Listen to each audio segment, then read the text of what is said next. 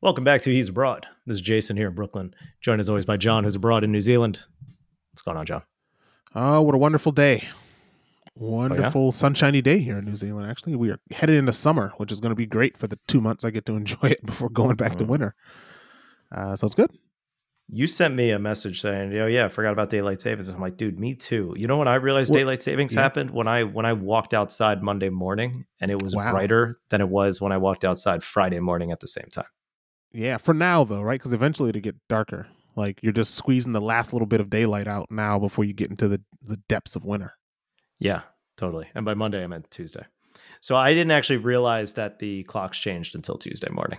Well, it's funny because your clocks changed, but our clocks in New Zealand changed in like end of, like beginning of October.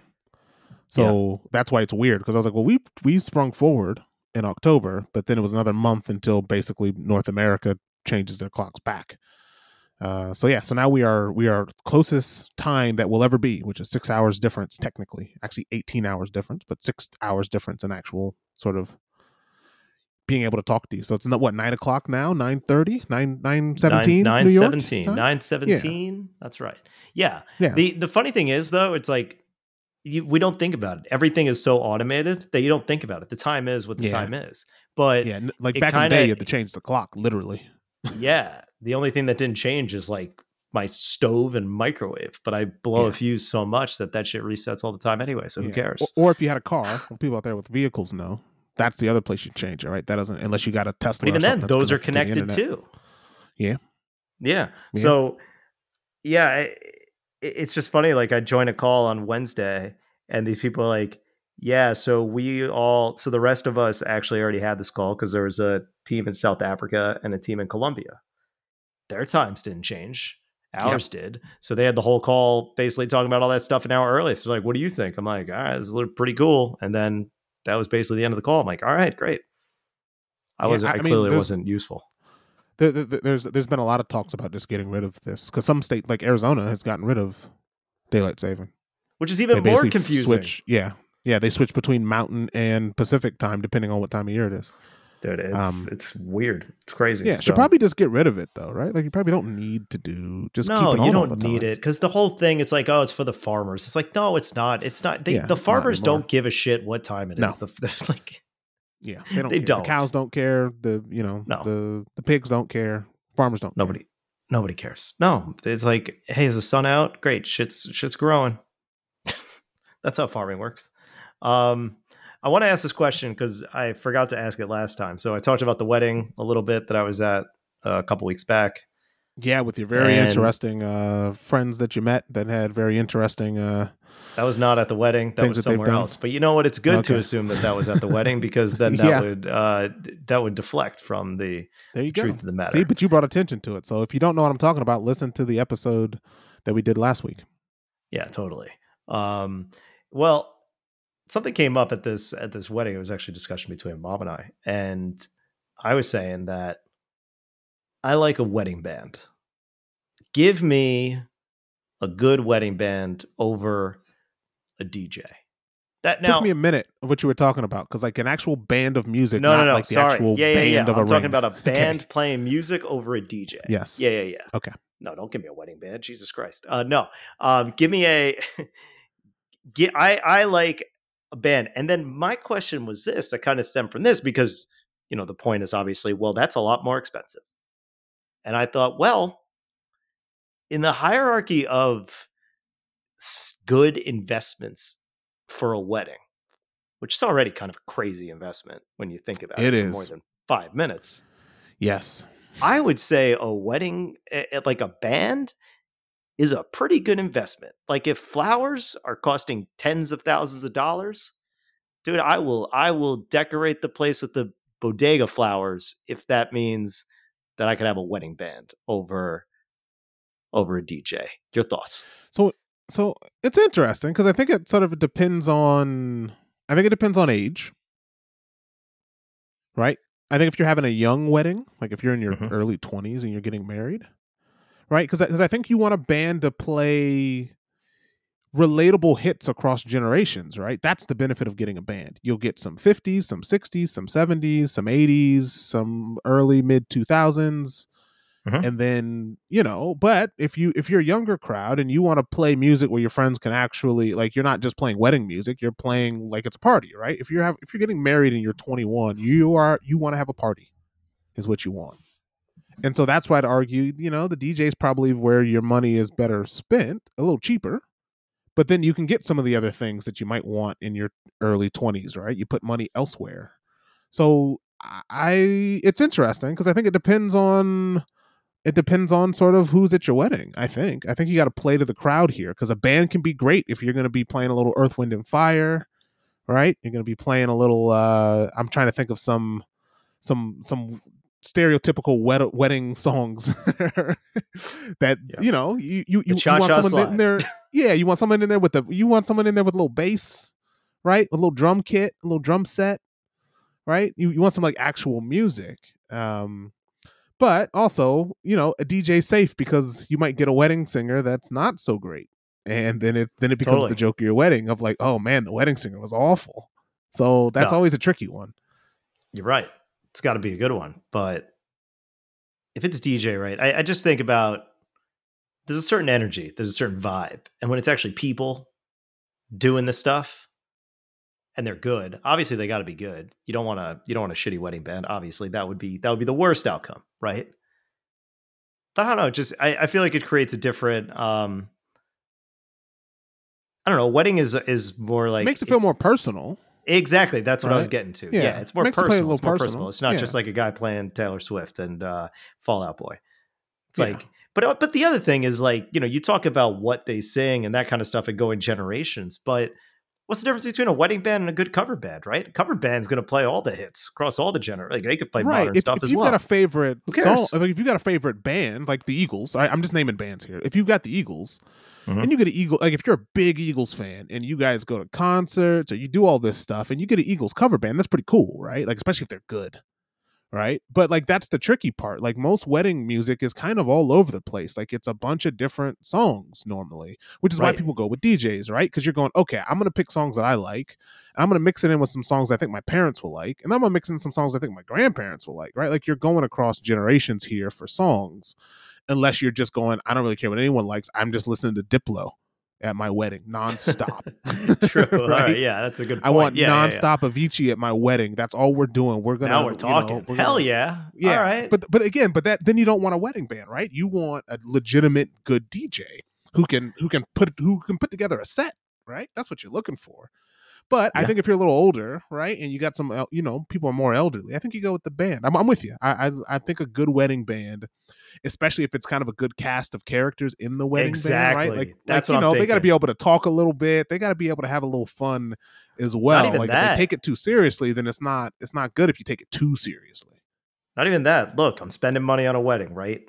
Multiple singers multiple singers to get oh, multiple songs. You got it. That's the best. Like those are huh the best wedding bands I've seen are the ones that have different people stepping up to sing different different ah, songs. You know, you got to have different people one... in the same band, right? The same band. So you got like a guy who's doing some some songs. yeah, you're not calling uh, Uncle yeah. Mike to sing karaoke. That's not what we're talking right. about here. No, no, no. You're getting you got different singers. Like maybe that guy, or like sometimes they're you know multiple people do different things. That's like you get a versatile wedding band that can play pretty much anything. So That's... when you say, so I guess, I guess, question for you though, like they can play yeah, anything. Yeah, yeah. Like what's what's what's the makeup of the band though? Is it just like your stereotypical? You got a bassist, you got a guitarist, who's possibly also the lead singer.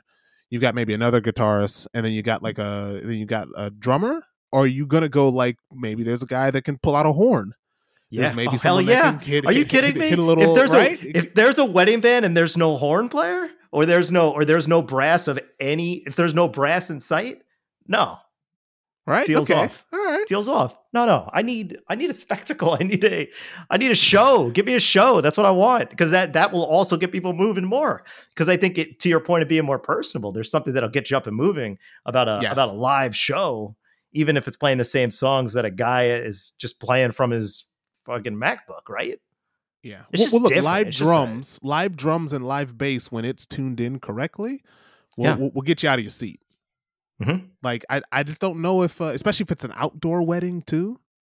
Like outdoor wedding, kind of get real big band sound could could could be really good.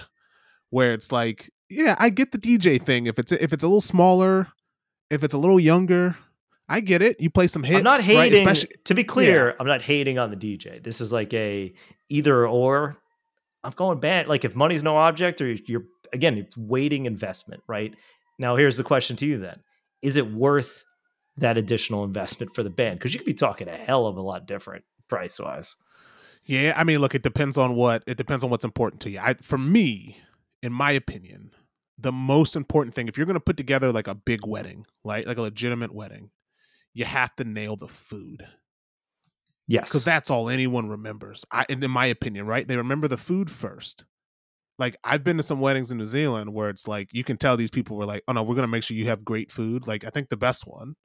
Shout out to Brandon who does not listen to this, but they had like a food truck and it was Yeah. delicious. It was. I've heard- I've great. heard And people it doing that wasn't stuff, like, yeah. and it Mhm. wasn't like I had to like sit there and wait for someone. To, it was like get up and just order it and wait for it. Like you're, you know, it's outside. It's nice outside. You can have a drink and just go order what you want. Oh, and it was delicious. It was great. Um. So yeah, like I think the food is number one because I think that's what people remember. I, I I'd argue the alcohol for me is not as important because I, I think for me like I think there is a limit where people like that can ruin a wedding experience if you just kind of completely make it free reign because some people just don't know how to act. So yeah, I would say the band or the music is number two, I think. And then you get to drinks and then you get to the rest of the stuff that's important in a wedding. But if you're attending a wedding, that food's got to be good, man. If you don't have good food, to me it can ruin the whole thing for you as a guest, right? Because that's when you're like, hey, I think I'm I think I'm ready to go, right? Because I'm hungry. That's why I would actually put drinks up there too. I'd I'd actually say drinks might be more important than uh than food. nah, the band's more important because then the drinks the drinks can help carry the band, but if the band is not good or the music's not good, then the drinks will overtake that, and then you got a problem. The drinks can overcompensate for the bad food. Yeah, yeah, that's what I mean. The band's got to stand on its own, right? Like, because then people aren't so worried about, well, just let me just hammer drinks until this thing closes, and then there's story about you know what happened after my wedding, right? Because you don't want that either. You don't want your wedding to be remembered the time that Jimmy, you know, crashed into a tree. so you didn't have to deal with this because you you didn't obviously do. of God no, this is why the wedding was So- what it was. So like a deal with any of DJ, but I'm actually surprised. I actually thought this would be more expensive. The average cost on a D, you want to guess how much the average cost of a DJ is? wedding for a DJ wedding? in, in the U.S. Right? Mhm. Four I guess grand, it's not that crazy. three, four. See, grand? that's what I thought. Yeah, no, fifteen hundred Oh, okay. For a wedding the, you're, you're, look, you're looking in New York as well, right? I don't know. I'm looking at the knot. This is average, so it's probably higher in New York. Okay. But yeah, it's average. But even then, and then uh average band. What do you think? Double. Now it's more expensive. I'll tell you that. Yeah, double that. I'm gonna say double. I'm gonna say if it's fifteen hundred for, I'm gonna say three grand. Right? You got four members in the band. You get three grand. Split it each. Nine hundred. You know, nine hundred for a good night. It's more than double. Uh, thirty nine hundred. Okay, so you're right. Right? But That's a better still, investment. It's a bigger That's investment. not And if it's bad. the band's good and the band the band is good, the band's gonna be working right because I'd next go up to know, five. I'd go go up to five k. Throw a couple extra pieces in there. Hey, you got a you got a buddy who plays a sax? Bring him out. Bring yeah, him out. yeah, yeah, yeah. I, I I need some horns. I need a little big Yeah. band, a little swing at the end of the night. Like, like hit me with everything, right? You like kidding me? I want people you are to it eating, give me yeah, give me some good ambiance. Yeah, yeah. Especially if they play through that, and it's like, oh yeah, you just got to give them a plate, and they're like, all right, we're good. We're, it's it's showtime. It's ready to go. Yeah, but they I'm cycle out. That's the thing. You get enough people so they can cycle out. yeah, but again, that's a big wedding, and those, oh, if a big wedding and the food is bad, like. You know, Yeah, like true. if it's like cold and it's like you just do the standard, like we're gonna get you a piece of chicken or a piece of dry fish. Oh, bad wedding food. Let's talk about. I got it. You know, I, I shouldn't talk shit, right? I had a, it, the wedding was lovely. It was beautiful, and I, I don't know if I complimented the cupcakes, but let me. Oh yeah, I did. I talked about the You did. cupcakes. They You were, did. they were, You you're right. Chocolate face. We talked all about it. You you had a bunch of them. Is what I remember. I did have a bunch of them. I actually took some to go, and I forgot to bring them uh, up to the Oh. apartment because it was Oh. raining. So I kind of like it was like pouring rain when I got dropped off. So I just kind of ran out and I left uh, left some cupcakes behind, which is probably for the best. So Probably, yeah. the the main course was a fillet. Like that's what I that's what I ordered. You had the choice: fillet, crab cake. In hindsight, should have done the crab cake. Fillet cooked well, flavorless. no flavor. It's hard, man. It's hard doing big like being a wedding caterer to me is probably the hardest job of a wedding. Oh yeah, I know. I've seen I've seen Dinner Impossible with that Jack dude. God, it's gotta be like it's gotta be the hardest thing to do. It just is. Like I, it's something I would never. I'd much rather be in a band than than the pressure of trying to make sure that you cook thirty fillets perfectly and that they come out on perfectly. Oh, time. Oh yeah, they were they were cooked great. Or, or that No issue with how they were cooked. properly because you're like, ooh, I don't know if it's too much salt, not enough salt. You know, you got grandma over there; she has too much salt. This whole thing's over, right? Wedding ruined. It's tough. And I, and I, I think you go bland just to be safe, right? I think you just do basic. That's why I'm like people doing food trucks and some of that. I'm like, that's that's how you do it. That's how you Yeah. do it. You you you gotta go modern food. Don't go, you know what what grandma expects, which is you know a meat, a potato, a veg, a little salad before like too much, just too much. Yeah, the, just the cocktail hour stuff. Now the cocktail hour had some really good stuff.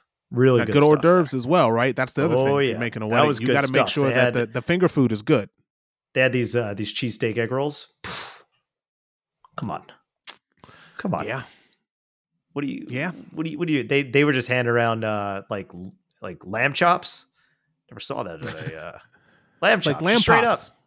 Or it's Yeah. like it's like you know it's like it's like meat meat popsicles. It's like a tootsie roll. Totally. meat. You're like, what? This is thi- wow. Okay, right on. You know, they had some really good stuff. I don't remember the rest of it, but it was great. Oh. Ah, Yeah. I'm telling you, if you plan on getting married, as much as it maybe hurts everyone that wants to be at your wedding, it's totally worth it. it's it's worth it for your own sanity. I don't have any crazy memories of how stressful a wedding was because you had to deal with 30 people, like or 50 people or 100 people. Um, go small. Trust me, you will you will thank yourself after you do it. And your That's going wallet. Great. That was easy. That was easy, and everyone had a good time. And yeah, true. Because you to- think about yeah, you- easy. You, think about all that stuff that you spend, right? Let's let's take it back, right? What did we say? You go back into the priorities. You said food, hit a Michelin star restaurant. You still won't spend more than five hundred dollars if it's just two people. all right. Yep. Alcohol, Then right? Having a you know, especially if you if you if you decide to have an open bar, Hit a nice cocktail Right? bar. Hit a good Ugh. cocktail bar. You will spend, depending on how many drinks you have, yeah, maybe a couple hundred bucks. All right. Yeah. I mean, if you're really going in and tasting all sorts of cocktails, but even so, a couple hundred bucks at a cocktail bar, I mean, you got to be ordering top shelf. Yeah. Talked about band, music, that kind of stuff. Go to a concert, unless you're going to Taylor Swift, a couple hundred bucks for good seats.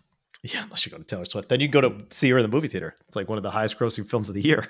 Yeah, yeah, Just watching her concert. yeah. It's wild. So yeah, I just wanted to get your thoughts on that. There you go. We Yeah. did it. Speaking of uh, films, writer strike. I mean, uh, all the strikes are over for now. Three years, three year agreement with the actors. So, what does this mean for you? Anything? Well, it's interesting because I, I look from the visual effects standpoint, right? We we are not unionized at all, Mhm. right? So I would say this this strike is really hard on people who don't have. I mean, this is why you have a union, right? For the writers and the and the actors, right? You have a union that negotiates on the larger behalf because you pay dues, right, to be protected, to fight for you know the the, the greater good across all of the writers, right, or all of the actors because everyone doesn't agree. I'm sure there's some actors that thought some of the demands weren't weren't reasonable. Some people thought they were. And the problem is just we've hit this, you know, movie making is is eh, like everything else. It's big business. It requires maximum growth at rapid pace, right? Like it's not enough just to make some good movies and make you know and make a 5% profit just to keep making movies. Is that you've got shareholders in Disney, in Netflix, in Apple, right? And all these companies who are now, you know, the biggest, you know, the biggest names in in producing television content. And both of these strikes came up at, at the same time. And the the the writers see that hey, the game the game has changed, right? The model of streaming of what we get paid as far as residuals, the deals that we make, how much money we know that you make, but you don't report that because you don't have to, right? It's changed. The model has changed. And so this fight was a lot was a lot to protect what the next 3 years looks like for that change. So the two biggest things were one, residuals and sort of payment from Netflix and Apple and the streaming companies because it's no longer right. I think AMC's stock has taken a beating the last couple of days because it's Oh, like yeah? movies aren't Oh. going to movie theaters anymore. Like, like like they are, but like movies, you know, you get your big tentpoles, you get your Oppenheimers and your Barbies, but 80% of films are released on streaming these days, like very soon within the first month of the movie being out in the movie theater. Right? Like it goes to streaming because that's where everyone watches it. And streaming, I mean, look, we're paying 20 bucks a month on average for streaming. So yeah, it's it's back to cable. It's like Netflix is what, 17 bucks a month? Disney Plus is 17, 16 Keeps bucks a going month. up. Keeps going up. YouTube is just has just said they're going to increase prices for YouTube Premium to not watch ads. So like the prices are going up, and so the the writers and the actors want to make sure that they get paid for this work.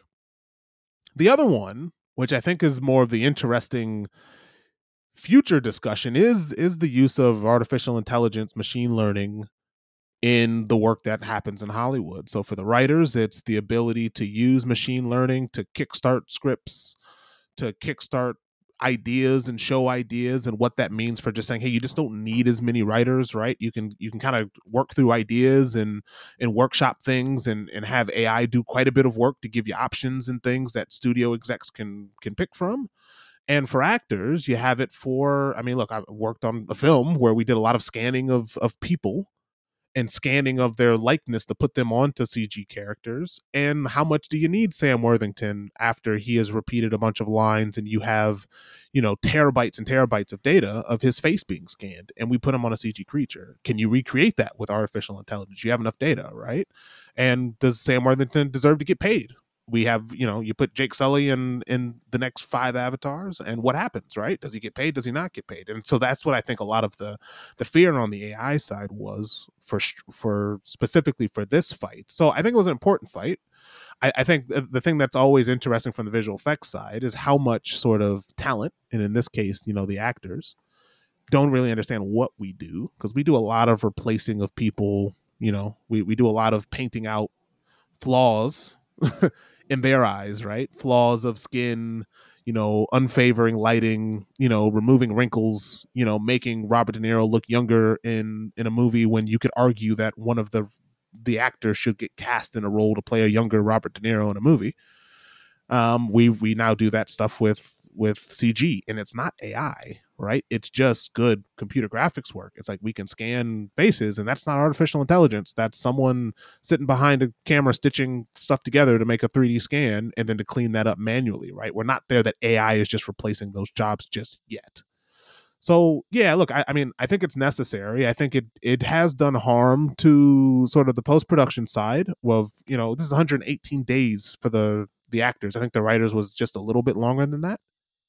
Um, not by much. So I mean, you know, half half a year almost of no work and a lot of you know a lot of work that happens post production that is not protected by unions is reliant on these productions getting started and getting rolling. So it's a it's a good day that everything's back to work and the writers and the actors seem to be happy. But it is interesting to see what happens when I mean, how many movies now do we just replace people with CG characters because superhero movies or action movies and it's just easier. It's not necessarily that we want to do that. It's because well, it's easier on the actors. It's easier on the people. It's safer, right? How many people said, "Oh, they should be just putting CGI muzzle flashes in the movies like, you know, the um, like Rust, where Alec Baldwin kills, you know, he kills a a, a DP and a and a director because he's aiming a real gun at a camera, right? And it's like, well, that's easy to fix in with computers, right? You don't have to have people pointing real guns at people to tell a story anymore. Um, so look, that that's my take on it. I'm I'm I'm from Michigan, which means in general I tend to be pro union. right? That's just how it works. You're from Detroit. Hey, unions are the only reason why, for a long time, the auto industry was protected in a city like Detroit. As soon as as soon as you start letting corporations do union busting and start to make unions less effective, it's it's clear that studios will maximize profit and cut people out of the process. When sometimes having protections for those people to be able to to get paid and to eat is more important than just the advancement of technology. And i think that's the bigger discussion.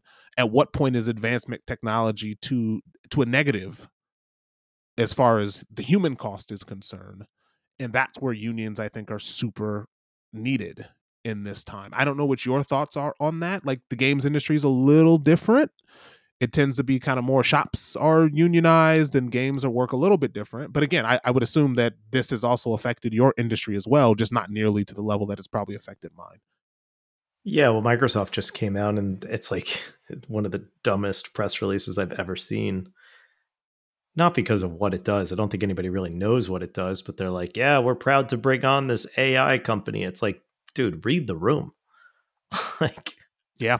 How could you in a industry with games it's interesting because you don't cast real people. Now sometimes you do but other times you don't. Like the you know i just finished spider-man 2 and none of those people look like the actors portraying them. The actual actors are the voice actors right? Or the motion captures. Sometimes they're one and the same but the actual faces are completely made up you know? And I think there's fear that things like AI um, will be able to basically auto generate that stuff. So something that would normally require an artist, now that job goes away. And in a year of like a lot of layoffs being right. done, like Bungie, the guys who make Destiny, which is considered to be one of the highest, you know, the, the most successful games as a service, laid off like over 10% of their staff. Epic laid off hundreds of people, right?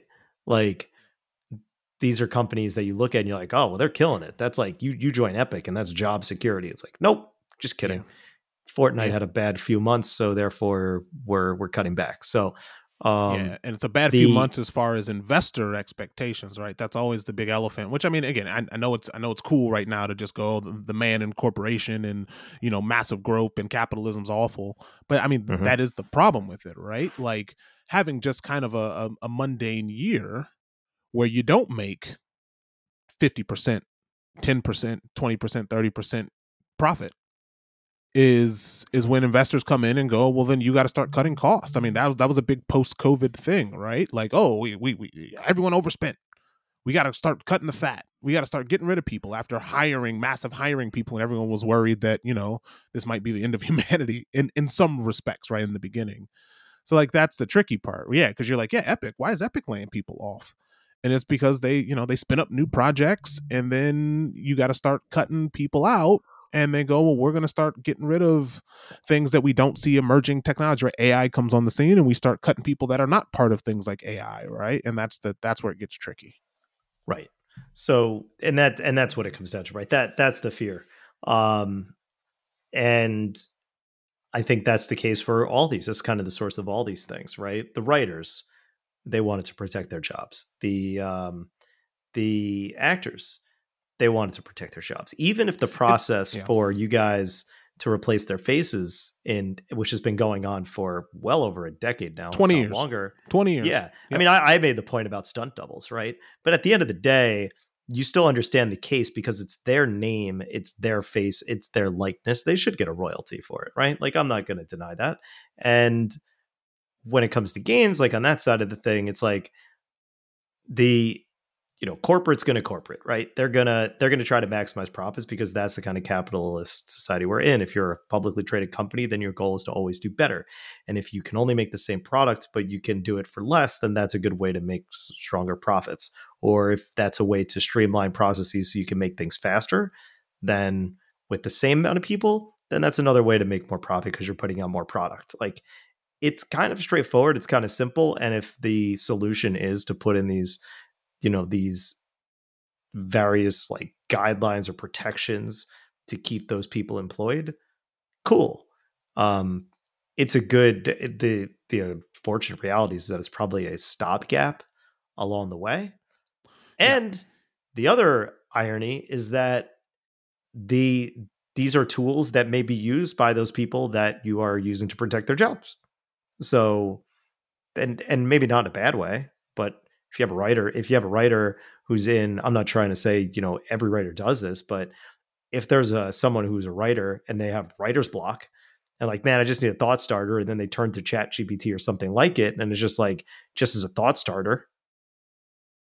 Well, at least there's still the human element to it. I don't think relying yeah. on AI is ever going to be as good as having that human touch because it's literally called huma- the humanities, right? like yeah, and and, and look, I, I, think that's that's part of it as well. Is that it's not so much that you know we want to stop, or I, I don't think that people want to stop progress in technology, right? Because there's a part of me that just always goes, well, yeah, you know, I want the greatest technology, right? Let's keep building, keep building better technology, right? Like, yeah, electric cars, cars that drive themselves, all these great things, right? They're like, yeah, we're we're we are progressing at a rate that we have never seen before in humanity, right?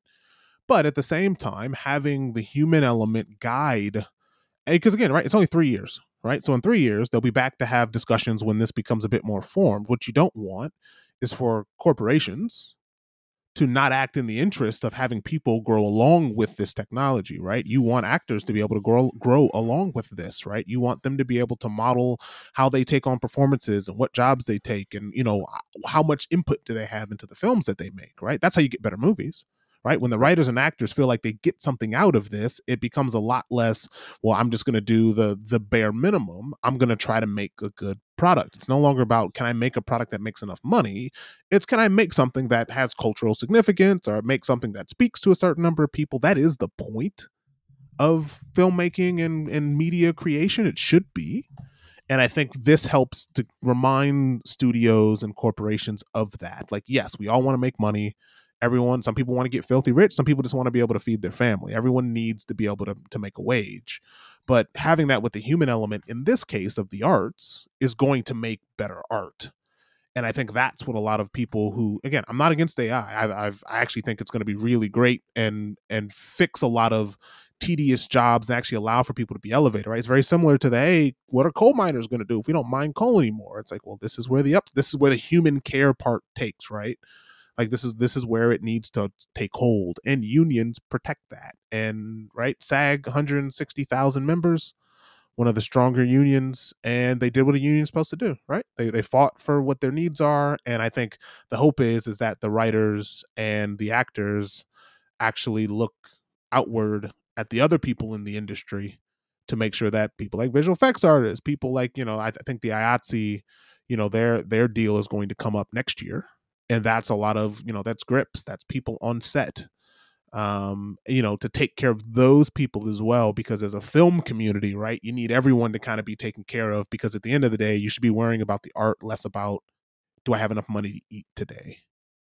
Right. And that's what we should be doing for art right? If you want to make money fine we can work on wall street and speculate all sorts of craziness but when it comes to the art and like and to me that is the biggest sort of and it's again it's weird it's not sadness is the wrong word, but it's a shame that we used. I know there's always like there's always someone that posts sort of this. It's like a Twitter.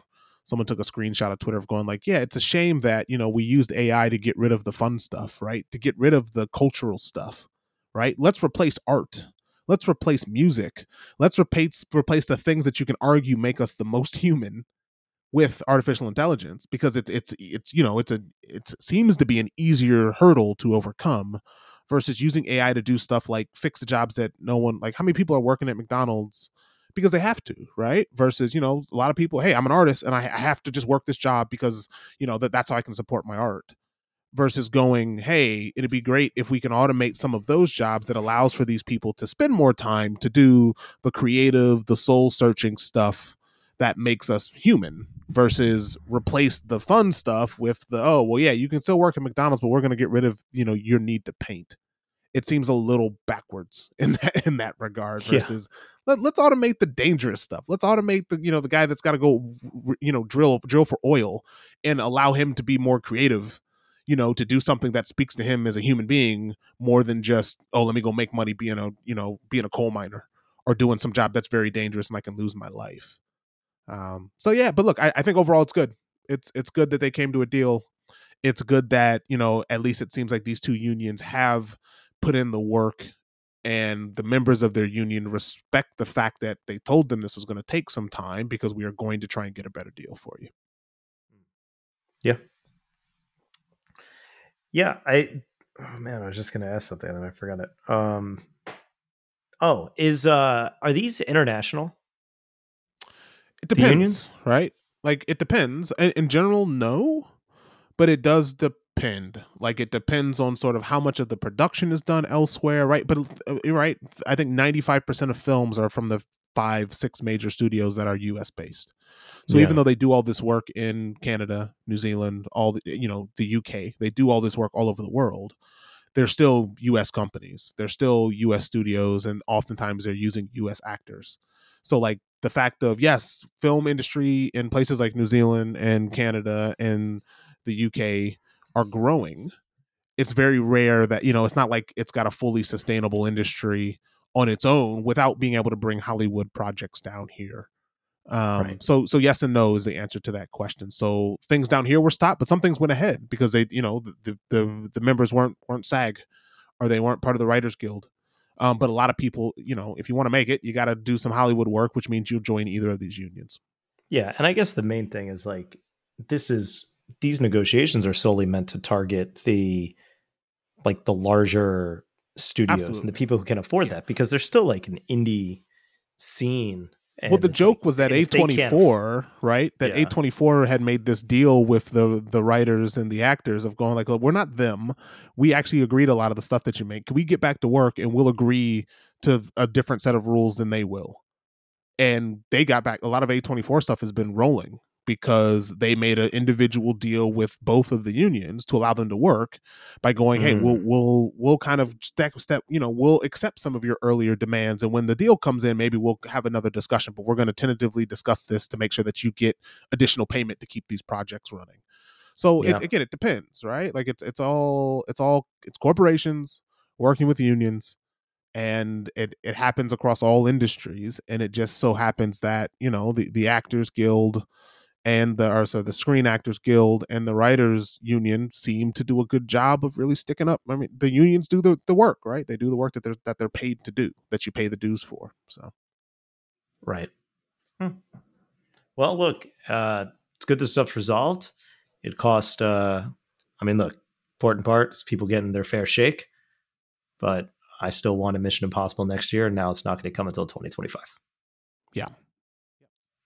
Same thing. yeah a lot of stuff's going to get pushed and quite frankly the studios are going to punish and i know that's probably a harsh word but they're they're going to take a good look at the projects that are you know that maybe can be cut. They're going to take a good look at some of the you know the streaming stuff's going to slow down right like i think that they they will make a different decision on how many projects get greenlit and what does and doesn't right like again the industry is changing because the how we consume media again i don't like calling it content because i think content has become one of those words where it's like well i just have to generate enough and it's like I, I wonder if there will be a finer tooth comb through some of this, given that the studios now need to give back a little bit more, right? You can't. It's very easy as a studio to go, well, we can just crank stuff out, and if a good portion of this stuff fails, doesn't really matter. Not, but now I think it will matter, and I think that will that will change some of the content that you get for for the better and for the worse. Yep. Totally. Well, I don't really have too much else to say on this. Uh, now we can move on. All right. Well, let's uh let's keep on trucking, man. Let's just talk about stuff. Uh, let's go jump right onto media therapy. By the way, like this is abridged because you know if you haven't note, maybe you noticed that there are two podcasts that showed up at the same time. So if you want your if you want to like have your fill of a little political talk, some reddish, bluish, blackish, Jewish, which we haven't done in a while, we did a whole episode just for that. So if you want us to get deep on all that stuff, then uh, check out that other episode, and then you get uh and then and then you could fill in the line where I say, uh, you know, enough of that shit. Let's let's have some media therapy. so uh, let me let me start because I just have one movie that I saw, Yep, absolutely. and then I'll kick it off to you to talk about your movies and stuff and TV. Um, I saw the latest Paul Giamatti joint. You know, um, the holdovers. So this is by Alexander Payne. I think the guy's most known for uh, Sideways, probably. Although I actually really like The Descendants. He did that as well. Um, and this uh, this is a delightful movie. Not gonna lie. Um, very quaint, very small. You know, you want to talk about like a smaller production, this kind of thing. It's literally got a core cast of three characters. That's like most of the movie is these three people, mostly two interacting, and in a in an empty school. The whole premise is that basically a private school l- lets out for between Christmas and New Year's, and the holdovers are the people who have nowhere to go and have to stay put. So it follows the you know the bonding between Paul Giamatti, who's kind of this loner teacher, and this uh, this kind of delinquent kid and uh antics ensue and there's bonding moments and it's just awesome characters you know i love these kind of movies where it's just like it's just it's just two people like kind of hanging out most of the time. Then they get in each other's way and then they kind of grow and evolve and you, and you feel a little good at the end and uh yeah it, it it's shot and meant to feel like one of these 70s or early 80s movies hmm. and uh they did a really great job of it so very enjoyable uh, this guy, that the person who plays the kid, it's his first movie ever, and I thought he was oh, fantastic. Cool. Yeah, yeah, and Paul Giamatti obviously kills it. Um, you have to when you see it, you could tell me if you think he's wearing a fat suit or if he put on the weight again. Because I did look and it was yeah, it was shot last year, so okay, you yeah. never see him without a shirt, you know. So maybe maybe he did put on the suit to look like you know the old Paul Giamatti, but yeah, he was. Now, he would was you would you classify this as a Christmas film? Uh, yeah, yeah, for sure. There's okay. uh, it, has got a lot how of do you Christmassy think it fares, vibes. Or how do you think it will fare, sort of in the the larger scope, right? Like you know, genre films. While Christmas genre film is a very loose one because a lot of people say Die Hard is the greatest Christmas movie ever. It just happens to take place during that time of year. So oh, where would you, would you, would you would you would you put that in this in the just in the category of like of you know good Christmas movies. Like it's a movie that you will remember, like, oh yeah, that's a Christmas movie. When someone says, Hey, name your favorite Christmas movies, does that make that list anywhere? Oh man, now I'm trying to think of do I have a favorite Christmas movie? Dude, I don't know, man. You're asking you're asking a Jew this question. Um Although here's the secret. I, I, I thought that was the Jewish Christmas. thing though, right? That's what Jews I mean. You guys Christmas. go to the I think you know what? Jewish women love Christmas movies. I think that's the secret. um yeah, I love Die Hard. Die Hard is still great. Um, and if we're going to classify that as a Christmas movie, then yeah, that's still probably number one. Yep. This is not. It doesn't come across like it takes place during Christmas, right? So I guess it's a Christmas movie in the same way that Die Hard is a Christmas movie. Although at this point there is literally a plot point around a around a Christmas tree, though it's blink and you miss it, right? But the whole premise is based around it's an it's an interesting kind of Christmas movie because it's almost like the anti-Christmas movie. It's about people being left alone and like being left their, to their own devices. It's kind of it's more sad in a way and like overcoming the yeah. sadness of of the holidays, which is kind of an interesting theme. Um Yeah, so if you want some other movies that are Christmas movies that aren't actually Christmas movies, right? You got a list? technically not movies about Christmas, but they happen during Christmas. Batman Returns. Yeah. Okay. Right. Kiss Kiss Bang Bang. Yep. Happens during Christmas. When Harry Met Sally happens during Christmas. Yeah, wait a minute. That's a cheat because that happens during a whole bunch of different holidays. It does, but again, like that's what I mean. Like it just there's there's part of it where you're like, oh, there's a Christmas tree. Okay. Gremlins. yeah, I've heard that one before. Yeah, not a Christmas movie, but a Christmas movie. Mm-hmm. Um, I think the, the Harry Potter and the Sorcerer's Stone. Not seen it, but apparently yeah. that happens. Uh, there's a little bit of Christmas in there. Yep. Edward Scissorhands. There's literally, there's literally a line though in that Harry Potter movie where there's like where he's like, "Merry Christmas, Harry. Merry Christmas, Ron." it's like they kind of do. They're like super British children, you know. Yeah. Um, I'm looking at. I'm looking at Long Kiss Goodnight. In Bruges. Oh yeah, that's a good one. Right? So yeah, so there's just a lot of movies that you're just like they're not Christmas movies, but when you're watching them, there's a Christmas tree in the background, right? I mean, one of the some there's some superhero movie that has happened during Christmas, but not a Christmas movie. That happens as well. Oh man, uh, Hawkeye. Is it, is it Hawkeye? Hawkeye, Hawkeye took Hawkeye, place. That was I mean, that thing. was a show. Hawkeye, awesome. I still think Hawkeye front to back is the most consistent. Maybe since up until Loki season two, but we'll see if they stick that landing. But um Hawkeye I thought was fantastic. It was like really good. It's super fun. And um God, what's her name? The uh shit. Um, oh, I, I, I Hailee Steinfeld, face, but yeah, Hailee Steinfeld is yeah. fantastic, and she's like the main character of it with Jeremy Renner. It's just fun. It's goofy. It knows it is, and it's just a good time. So yeah. All right. All right. So, yeah, so Fair Christmas enough. But yeah, holdover, that's not really Christmas content. Holdovers, you want something new? I don't think anybody's going to give a shit about this movie except for the, uh, you know, the the the any award considerations. Film. Is there is there enough acting in there to maybe? Oh know, yeah, maybe people, get a, people an actor act, award or two. yeah, look, man, you got to give credit to these kind of movies, right? These are the kind of movies where when you're a kid, they bore the shit out of you and you never Yeah. want to see them ever. But honestly, this is my shit right now. Like I think I think these are my types of movies. Like you give me a good talkie, you know, where uh, people somebody learns something at the end and no one gets their head blown off. I'm like, yeah, we could uh I'm on board with Getting this. old. Like I, I in my in my list of top movies, like you know, quiz show is probably at the top. Like I, I the more I see that movie, the more I come to appreciate and love it. Hmm. But this is just one of those movies where like this is over two hours long. Did not feel two hours long. You just it's okay, you know that's that's a good sign, especially for a talking movie, because sometimes they can get dragged out, and you want to see a car chase or two. Totally. Yeah. It's uh it's just super endearing. And considering it's relying on three people to carry this thing, like, yeah, they act their asses off. And yeah, I think uh I think they nailed it. So yeah, I don't know if anybody if Nice. anything, I'd probably nominate that kid because it's his first movie. And I'm like, Jesus Pretty good. Christ, for first movie, you did pretty damn yeah, did pretty well. And Paul Pretty good. Giamatti, obviously, he brings it. Duh, of course. Brings What it. do you think? Brings it. But he's still Everything- But at the end of the day, it, it's Paul Giamatti being Paul Giamatti. Like, gotta, gotta be real where do you place him at this point, right? Because I'm I'm I'm going to segue nicely with Billions and Paul Giamatti because Billions has come to an end. right? Oh. that show has has has run its course. It is over after seven seasons. Did they stick the landing? Uh, do do you think I'll, I'll get to that? But where would, do you think No. he's A B C D list? What do you think? Where do you think he is on the list before I Oh, get I into this? I'm not. You know what? I'm gonna just say it. I'm gonna say he's S. He's like S tier. You know? Huh? Yeah. They, they think of the. I, here's the deal, right? You got to look at who who always delivers 110 percent. Right when and they show up, you know always going to be good. compelling to watch.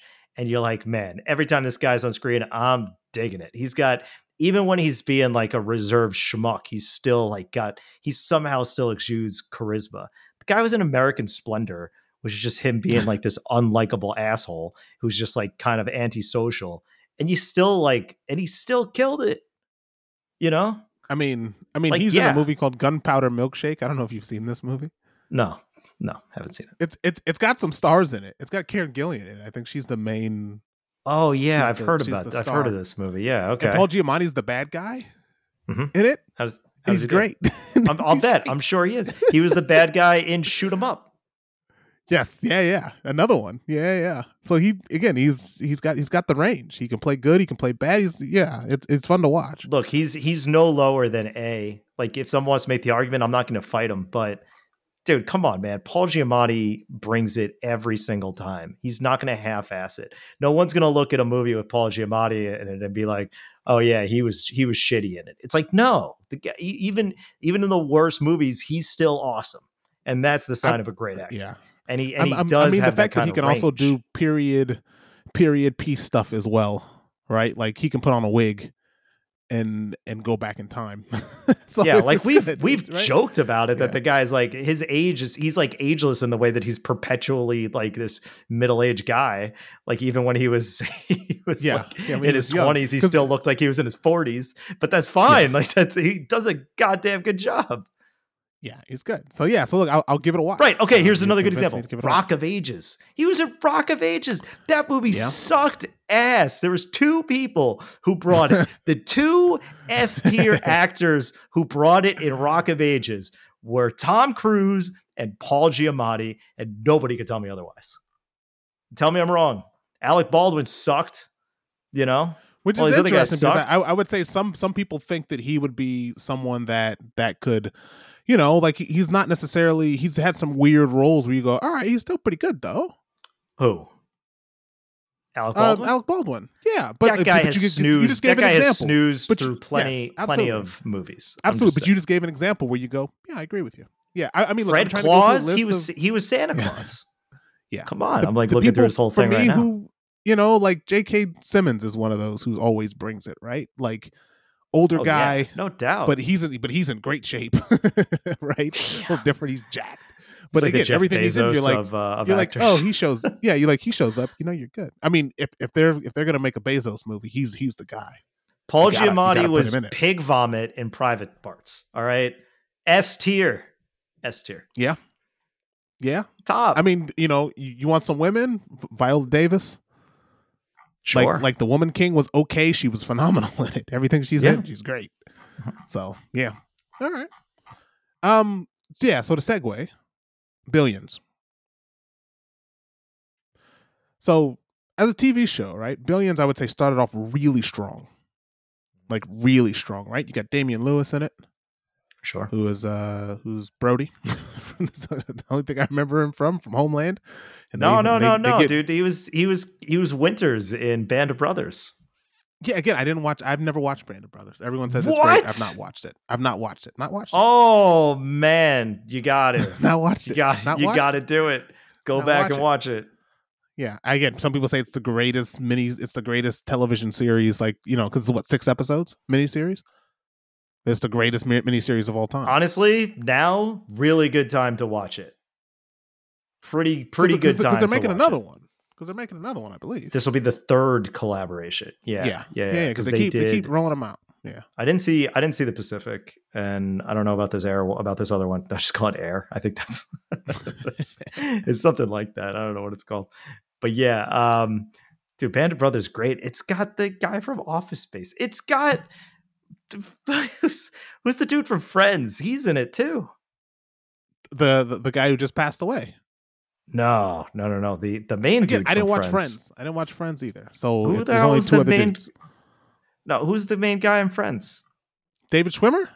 Yeah, him. He's in. Is he, he's Band in it? Oh, wow, I didn't know that. That's funny. I didn't know he was in that. You got to see Band of Brothers, man. It is a trip, and it is All right, it's- amazing. It's, on my list. The holdovers and Band of Brothers are on my list. We will we'll, we'll talk about them next time. No Paul Um, Giamatti. but- Yeah, I mean he could be right. he should be honestly. Yeah. so so billions, right? It's got a pretty good cast. It's it's basically about you know a, a hedge fund, um, that just is making billions of dollars, and and Paul Giamatti plays the the um the Southern District, um, you know the the, the head of the Southern District of New York, um, and he's trying to catch Damian Lewis in all these financial crimes. And this show, I would say, was on par if not, you know, people were sort of putting it with the same name of Succession, kind of as Hmm. it started. And I think Billions actually came out before Succession did.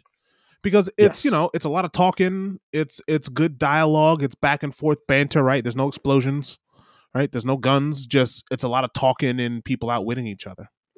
And at some point, this the show started to it hits that sort of fourth season lull when you go okay you guys i mean this is what makes succession i'm going to say succession is going to become one of the greatest television shows of all time if it hasn't hmm. already it's going to be up there with the wire breaking bad um, some of the shows that you hear as far as like okay you did four seasons and you nailed it right succession nailed it from start to finish and it ended when it needed to end and I would say this is where most shows, Billions included, starts to fall off a cliff. You get to the fourth season and you kind of start to become a parody of the original show, Right. right? You start adding new people, Hey, you've run out of things to do.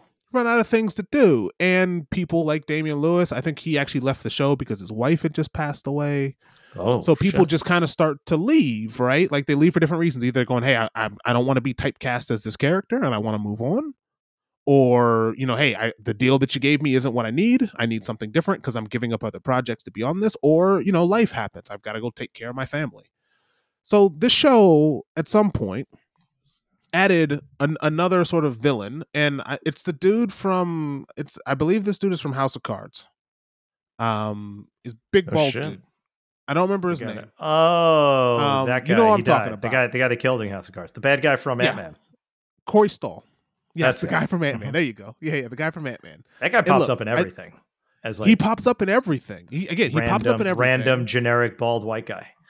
I, I think the the problem though, and this is no fault of his own, I, I think he just doesn't he doesn't carry a show No. when you've got Damian Lewis and Paul Giamatti. Like he's good.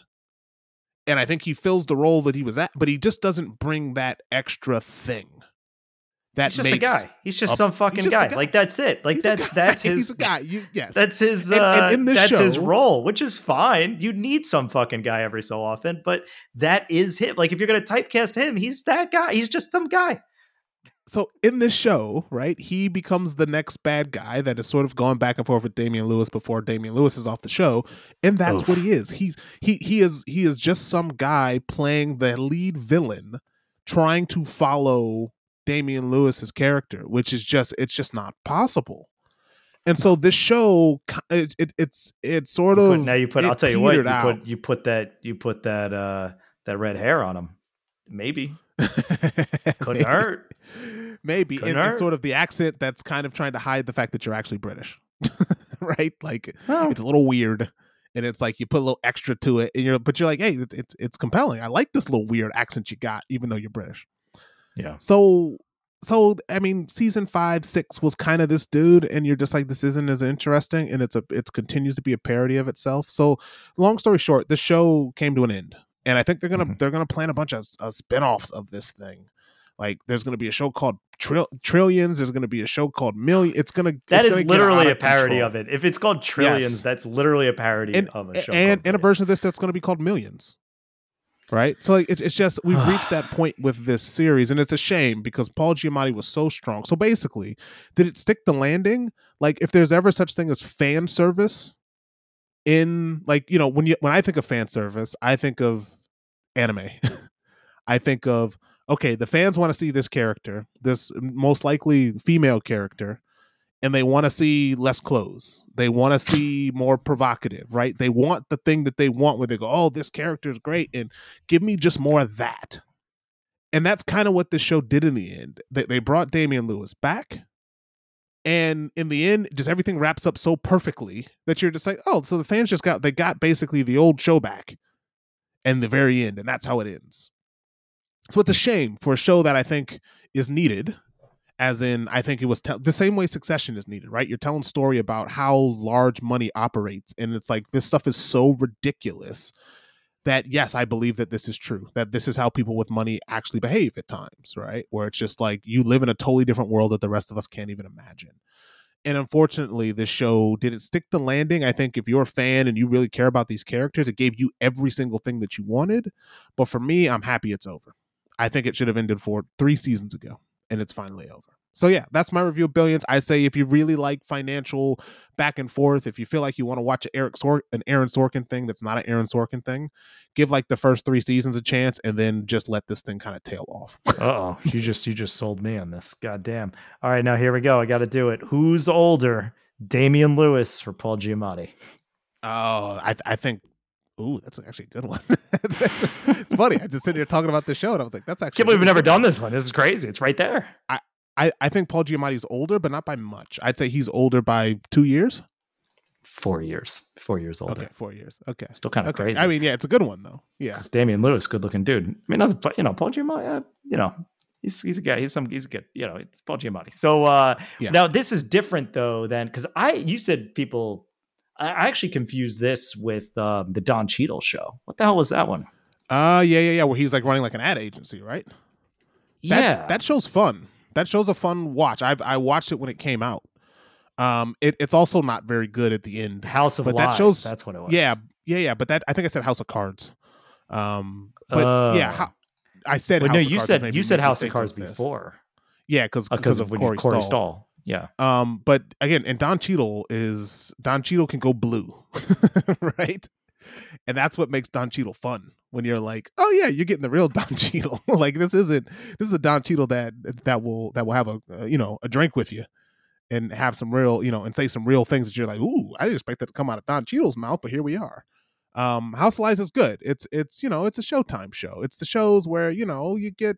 I mean, we talked about this with that show that I watched. Um, Warrior, right? Where it's like, yeah, you're gonna see some, you know, they're gonna show you a little TNA, they're gonna do a little this, a little that, and then they get into the real show after they've, you know, after they, they get all the, the, you know, the people who just watch the shows for these things in, and then you actually start telling a story that makes the show interesting.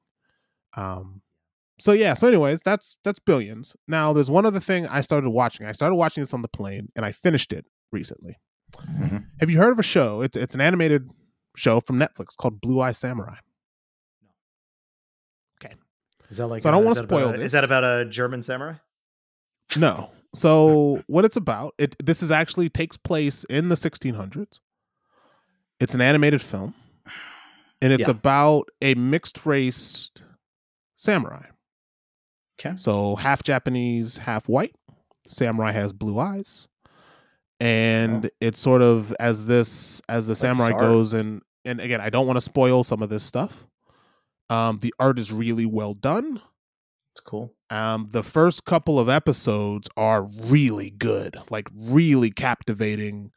Like okay, this is where western I'm going to say anime inspired because it's not anime, right? Yeah. but Mhm. it's got similar similar things to it where it's it's it's adult animation it's animation that's got and again this has this is very gory it's got a lot of blood um it's got blood it's got language it's got weird animated tna which is a little odd at times um and it's and it's netflix right so this is netflix trying to get into animated content so I, I love the first two episodes of this. I was like in. I was like, oh, this is great because it's it's talking about some you know some Japanese history as far as racism and mixed children and what happens when you know early settlers come to Japan and try to you know try to colonize Japan in a way, um, and sort of Japan's response to that.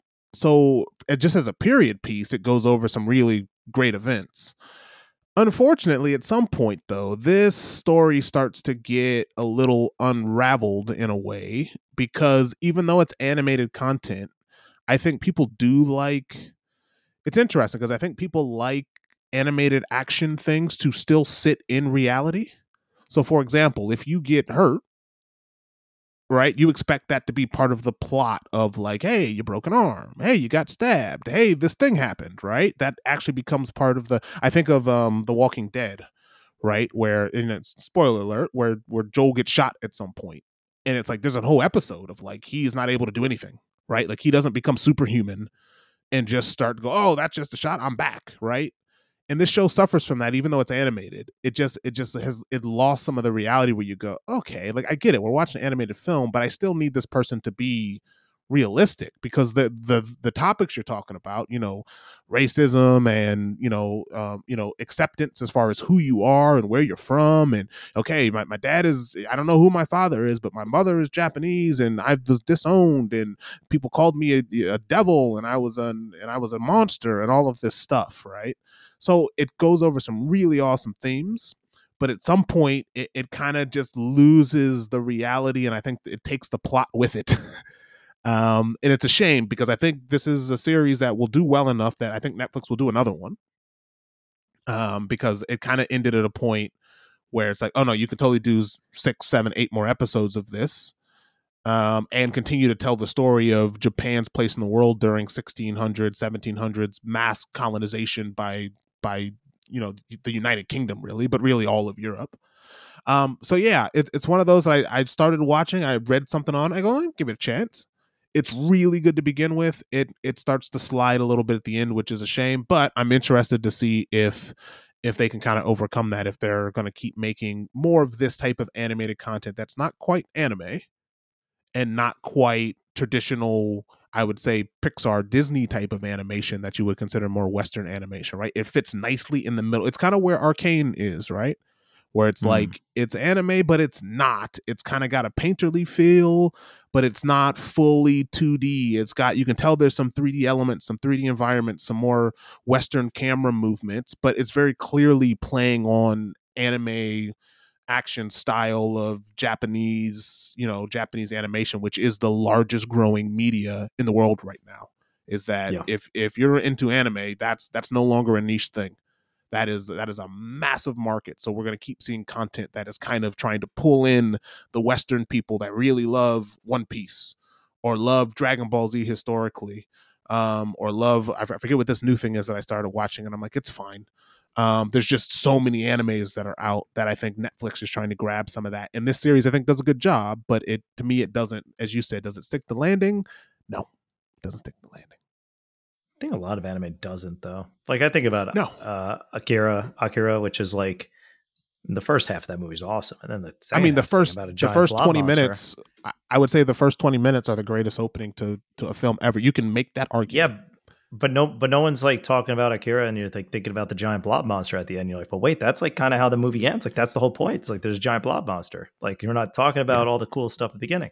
Same thing with like Ghost in the Shell. Like people are talking about like the first 30 minutes of that. And then like, yeah, but it's a lot more stuff that happens. yeah, I don't yeah, know. and again, Maybe that's just that's me. the And anime I'm just that- like, and things just quickly go off the rails in a lot of anime. I mean, right? Like like Attack on Titan did that for me.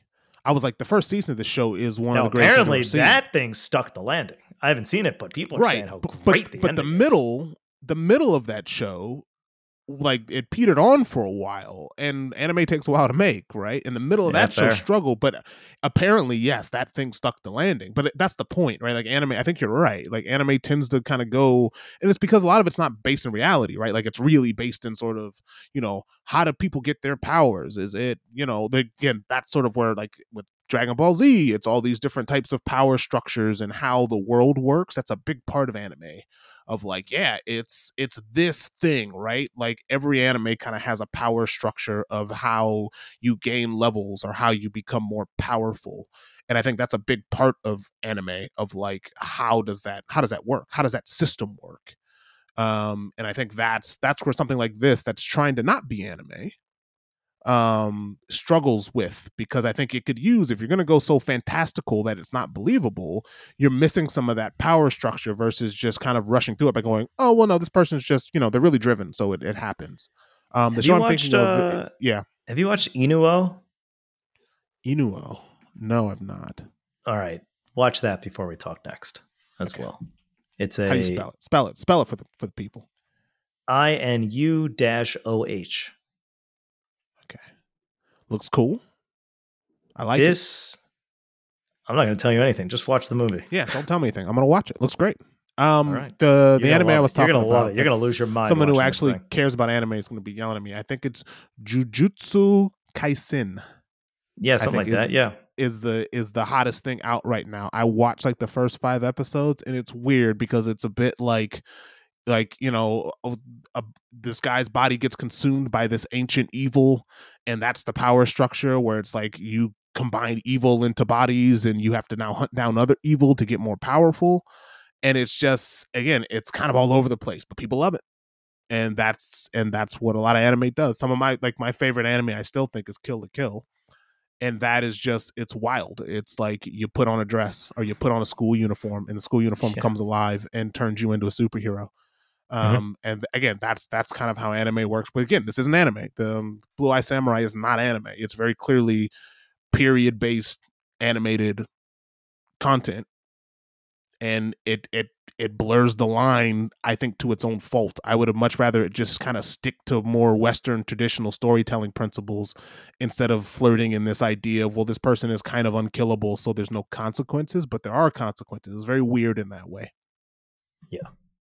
So yeah so Cool. that's it for me that's that's the media I'm, i've consumed um because i was traveling which we didn't talk about which we can talk about next time Oh yeah, Um, sure. Right, forgot about that. um yeah which but again that's the content i've consumed so yeah so games wise what are you playing what's going on oh man. All right. So I got I got some game stuff here. I um so I played through a game. So here's what happened, right? I played through Spider-Man 2. And because I don't think I talked about Spider-Man 2. Did I talk about yeah how's that game getting received because the only thing i've seen is people mad that like it seems like the world is a little limited and i'm like you guys need to grow up every game's not gta What do you mean it's limited? It's it, like you, like you can't go into the fly- subway Oh, Like, you can't go into the No one- subway. I've never Like, seen like- anybody talk about that. Those guys are fucking idiots. Nobody's ever said Like- that. They're dumb. like Get out of here. like new No. york is a little limited right like if you're comparing it to grand theft auto yeah. you just can't walk into random buildings and i think that's what people were but you expecting could which, again, never i do agree that. with you You could again, never do that. I agree. Who the hell? Hey, hey, You're don't- don't Spider Man. What do you want to do? Don't- you want to walk into? You want to order? You want to walk into a bodega and get a chopped cheese as Spider Man? Get the who the yes hell are these apparently apparently but again? You hang out with you hang out I'm with just- some weird people, man. I'm i'm just just telling you what people are telling me just saying you gotta you gotta drop some uh drop some of these connections. Sometimes you just gotta you know snip snip cut that uh cut that connection cut that cord. Be like nope, it's over. Sorry, you say some out of pocket shit like that. Nope, it's done. that's that's a wrap. Want to be Spider Man ordering a sandwich? Get out of here. What are we talking about? um, the game's very good. It got very good reception. I actually was kind of at the end of it. I like really liked it. I don't know if I loved it like the first Spider Man that Insomniac did, or even Miles Morales. This one took a little while to capture me. I thought it like took a little while, took a little too long to get going. towards the end, I was like really, I was getting into it way more. I really like what they did with the story, though. There's a lot of like threads that it's interesting. They've carried on these B lines, these B storylines through the first game, through Miles, through the DLC, then to Miles Morales, then to the second one, and they are still without conclusion until the third one. That is inevitably going to happen. And it's Hmm. clear what they're going to do with the third one and who the big bad guy is going to be. So when you see all the dominoes being set up for that, you're like, all right, this is pretty cool. I got to wait like four or five years for it to happen, but it's still very cool. I hope that they do some more DLC stuff like they did with the other because they have the city, right? Like, are they going to make the city bigger or are they just going to expand upon it? Like, you have this Well, playground I, I, thing. I guess allow the subways to open. No, absolutely not. Like they already put it. It's funny. The hilarious part about it is looking at the way because they added Brooklyn and Queens, but they kind of mashed it together. So they did what they have to do, right, to make it work as a game. You're not going to have a true one to one. Like, you're not, who gives a shit if you have all of Sunset Park in the game? Nobody cares, right? So like the fact that downtown Brooklyn is a whole district, and that also includes like Coney Island and Bay Ridge together. You're like, all right, whatever. And there's like a bunch of beaches on the west side of Brooklyn. You're like, that's not true, but fair, I guess. Um, but it's like you still feel you get the feel of Brooklyn, you get the feel of Queens where you are. It's like more suburban. You get the and then Manhattan, of course, still feels as good as Manhattan did. They've uh, they did a good job. It's funny where I go to like Midtown and you try to track things that you know and where you go and like, oh, where would Chelsea Piers be if I was over here? It's like, ah, it's not there. It's like, all right, fine. Um, but they got the High Line in now and a few other things. So it's it's good. The game the game is very good. It's more of what it's an evolution of what they did it from Spider-Man to Miles Morales to here. You can now fly like using your gliding wings, which are kind of cool. I don't understand. You want to talk about anime? Like Miles Morales is basically an anime character. yeah. It's like, what are his powers? I don't know, but what does he need now? Okay, well, guess what? Now he can do this thing. You're like, Yeah. okay, why not? like that's kind of how the whole game progresses with him and how he gains powers. Um, I, it's funny how everybody says how good this game looks. I think the game looks very good in motion. I think technically it's a it's a hell of an achievement. Faces Hmm. look weird. I, I just got to say it, man. Peter Parker's face looks weird. Mary Jane's face looks weird. Miles Morales looks less weird. Kraven's face looks amazing and hyper detailed. Where when you see Hmm. anybody's face next to his, you're like, why do they look like that? You know? So it's a, uh, but it's an Insomniac game. Like, you know, I, I think that I love Insomniac. They're one of my favorite developers, and this doesn't change that.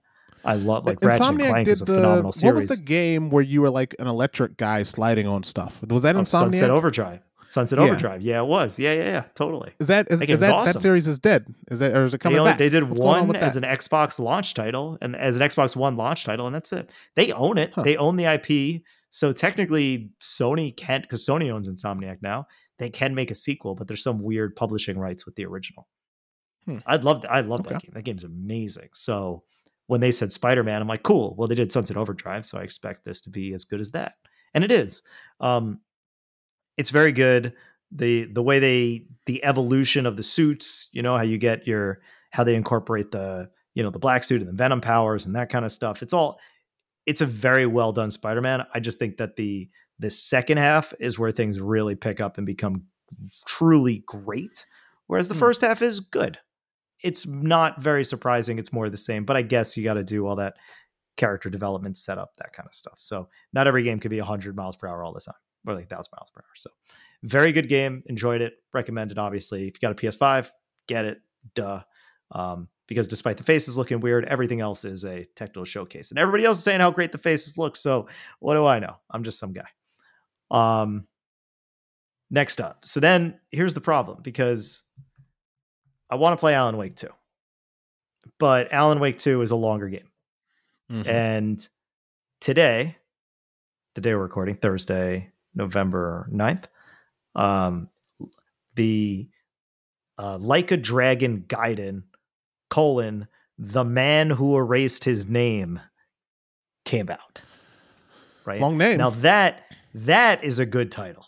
That's a good It's a long title though. That is a good title for a what's probably going to be a good game. Now look, I just look at this. it- this looks like a Yakuza game. because it is a Yakuza game. They changed the name. Yakuza is now like a dragon. Yakuza became like a dragon with the seventh Hmm, entry I don't know how I they feel introduced- about that. when they Why did they change well- the name? because in Japan it was always called like a dragon. Uh because the It's Yakuza is kinda a like real a- terrible thing. Yeah, and Like, also not it's fun not. if you're Japanese and the Yeah, you- Yakuza's running around your neighborhood. Yeah, exactly. So now Oh, it's wow, I'm watching like this a- video and this man is crying. I just went to the the- launch trailer from Sega, and there is a there's an image of this dude who is crying. oh, I didn't even watch this- it. I'm not going to uh, watch it. Oh, I'm, can can I just show you the picture of where this guy's crying? Yeah, yeah, yeah, yeah. I want to see. I'm just going to send you the image because he is. I mean, this is this man is crying, like That sounds like a tears. thing. People cry a lot in um, in these games. Like it's a soap opera. Well, you I mean, can't. yeah. I mean, this dude is. Because This you have this is- I've never seen someone's eyes so wet. this dude Mhm. is. I don't like that. He is Oh yeah, yeah. That's, that's my man. That's uh, that's Right. Kazuma Kiryu. Yeah, he's the he's, he's, the guy. he's feeling it. Haven't gotten to the feeling point yet why he's crying. He might also just be sweating. Might be doing both. It looks like he's sweating, crying and sweating. Well, he's always beating the shit out of people. That's kind of his bag. So he, yeah. So so basically, that was the protagonist of the first seven games. Now that now you might be like, hey, wait a minute, didn't you just say this is the seventh game? Well, yeah, I did, but actually, it's the eighth one because there's zero, one, two, three, four, five, six. Then they had like a dragon, which is seven, and then this is eight. But it's the eighth, but it's the seventh one, but but it's the eighth one with the protagonist from zero Hmm. through six. We're all caught up. We all know what I'm talking about now. This game is like a smaller version. It's a smaller uh, Yakuza slash like a dragon experience. I'm very excited to play it though. When um because it's a return to form. Um it's a return to like the classic beat 'em up gameplay because they switched to turn-based combat with like a dragon. If you want an awesome, awesome game that you will absolutely love, you should play like a dragon. It's just straight up called like a dragon. I'm looking at the one this, with- and this game is wild. Why is he glowing?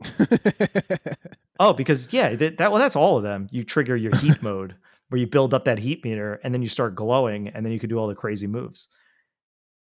This also so and and this This actually has trailer something. is wild. what I'm Yeah, watching yeah, is yeah. crazy. So this, I mean, all the games are like that. Why do you think I keep playing these things? This is this is one of the series that I will, I'll drop everything to play it. So that's why, and I'm going to get to the point because I've only played this game so far for maybe an hour, and that was before we started recording. So all I've done is watch a bunch of cutscenes. The guy hasn't cried, but somebody got smacked in the face with a metal bat, and um, yeah. The funny thing is that so Spider Man's got the thing where he doesn't kill people, right? This guy. Mhm. Kazuma is like righteous and also doesn't kill people, even though he was like this kind of noble Yakuza guy. So, but Spider Man does all these crazy moves where it's like, if you didn't kill him, this guy is brain dead. You have just Yes. smashed Yeah, this yeah. dude's head on the pavement of New York. Yeah, his quality This of life guy- is down. Yeah, yeah. Meanwhile, this guy, Kazuma, just straight up like, like st- curb stomps people in the head. And then during cutscene, he's like, "Yeah, he's like, I'm a good guy." It's like, dude, you, one of your special attacks if you're holding a knife is like stabbing a dude in the gut and then kneeing that knife that you just stabbed in the gut into him. And then he's like, "Yeah, I'm nonviolent." It's like, what are you talking about? it's a great, it's a great series. Love it. Can recommend them all. Um, except for the one where there's a guy who's a baseball player. I don't really remember anything about that. I think that was the Yakuza four, maybe five. I'm not gonna lie, four and five kind of blend together because you play as four characters in it, and there's only like one character that's actually memorable in both of those. That's not the main character. So, um, and no, wait, five is the one where you play as this girl. So there's also like a whole part where you got to become an idol. Oh, this series is great. This series is great. It's really, really good. Um, it's a hell of a mountain to climb to get into it, but actually every one stands alone pretty well on its own. So anyway, I bring all that up to say this. I didn't want to start Alan Wake 2 because I finished Spider-Man on Sunday night and I had f- 3 days before this game comes out. So I played something small. I played a game called Jusant. J U S A N T. Okay. This is a movie Okay. I saw a trailer. This is a game I saw a trailer of a while ago. I'm like, this looks really cool and fun. Mhm. And uh, they literally start off the game by uh, by defining what Jusant means. Noun, a French nautical term for a receding tide. Okay. Which is sure the perfect. I'm looking at the trailer. I'm, I'm already liking the colors. Looks good. Oh, it is beautiful. Very artsy game. Um, the whole pur- purpose is you are climbing this giant mountain slash pillar of land, and that's the whole game. It's just about climbing stuff. So you hmm. have, hmm. um, it's similar to Cocoon in that it's a game that uses very interesting mechanics and relies on those. Right. And then when it's running out, and then when the ideas have run out, it's over. And you're like, great, that was awesome.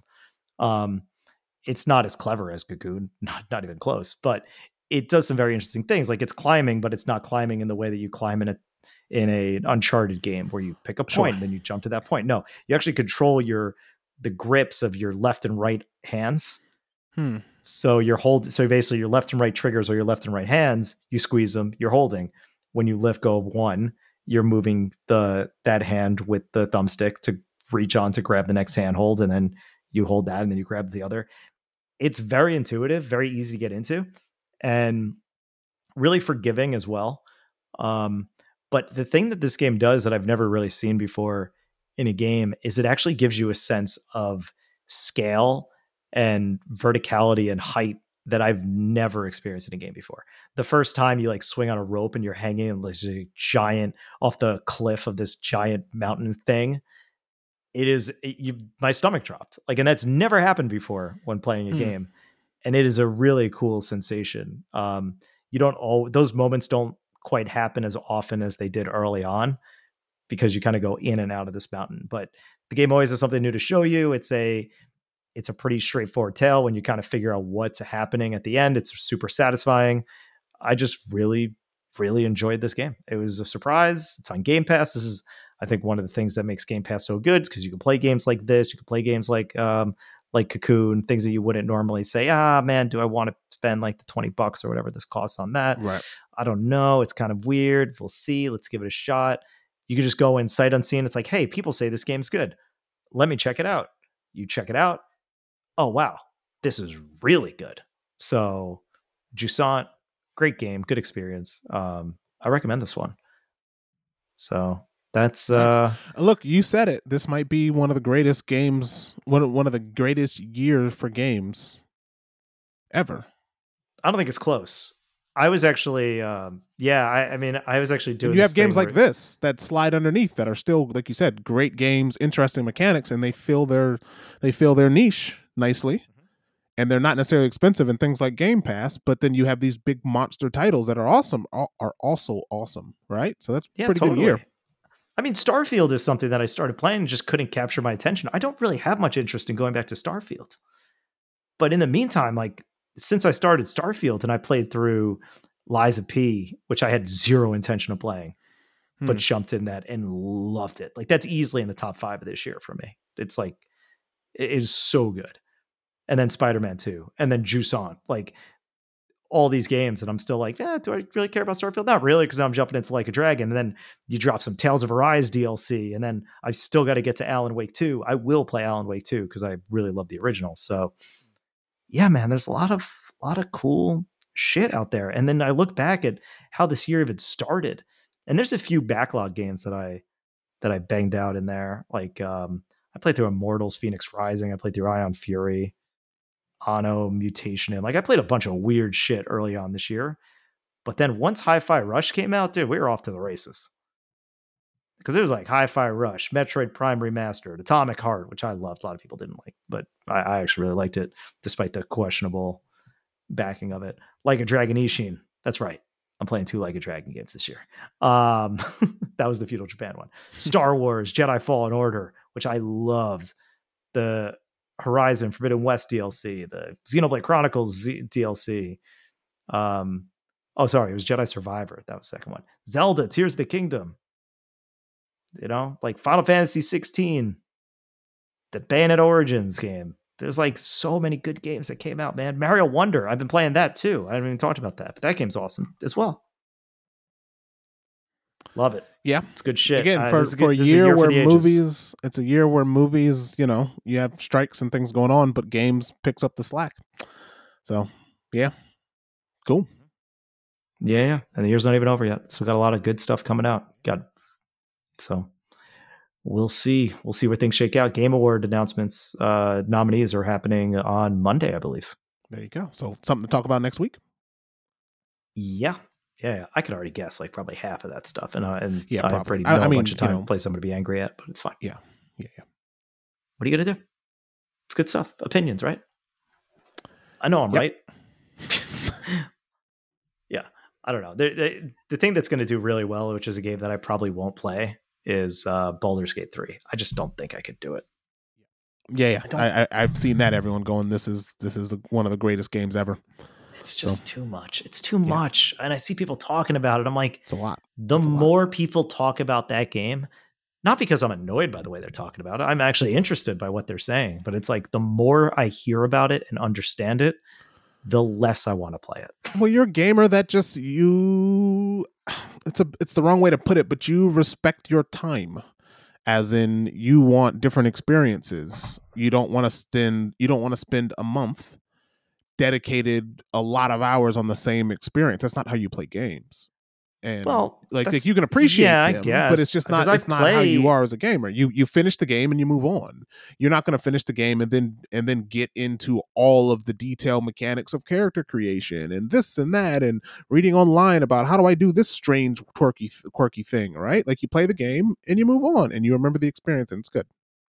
Yeah, but I'm just wondering, like, I- like if we go to how long to beat, like a bunch of these games, like that I'm playing, they're not short. No, But, but, but again, Gate three, point. yeah, but when they're Jesus over- Christ, main and yeah. extra, 101 hours. But like yeah, exactly. But Xenoblade you're done, Chronicles- You're done. Yeah, you're done. You're done. Xenoblade Chronicles 3 is the only game I think that I mm, I mean, there's only a handful of games that I play that are over 100 hours long. Xenoblade Yeah. Chronicles 3 was one of them. Persona 5. Yeah, man. Otherwise, that's yeah, tough. it's just just not who you are as a gamer. You you you you play too many games. To put it, it's not even that. I just hear about the gameplay. I'm like, dude, I don't even. That's like, It's a lot. no thanks. That's too much. It's fine. It's okay. Maybe one day. But guess what? I already told you. I got I got a long list of things I got to play. Maybe one day, but not today.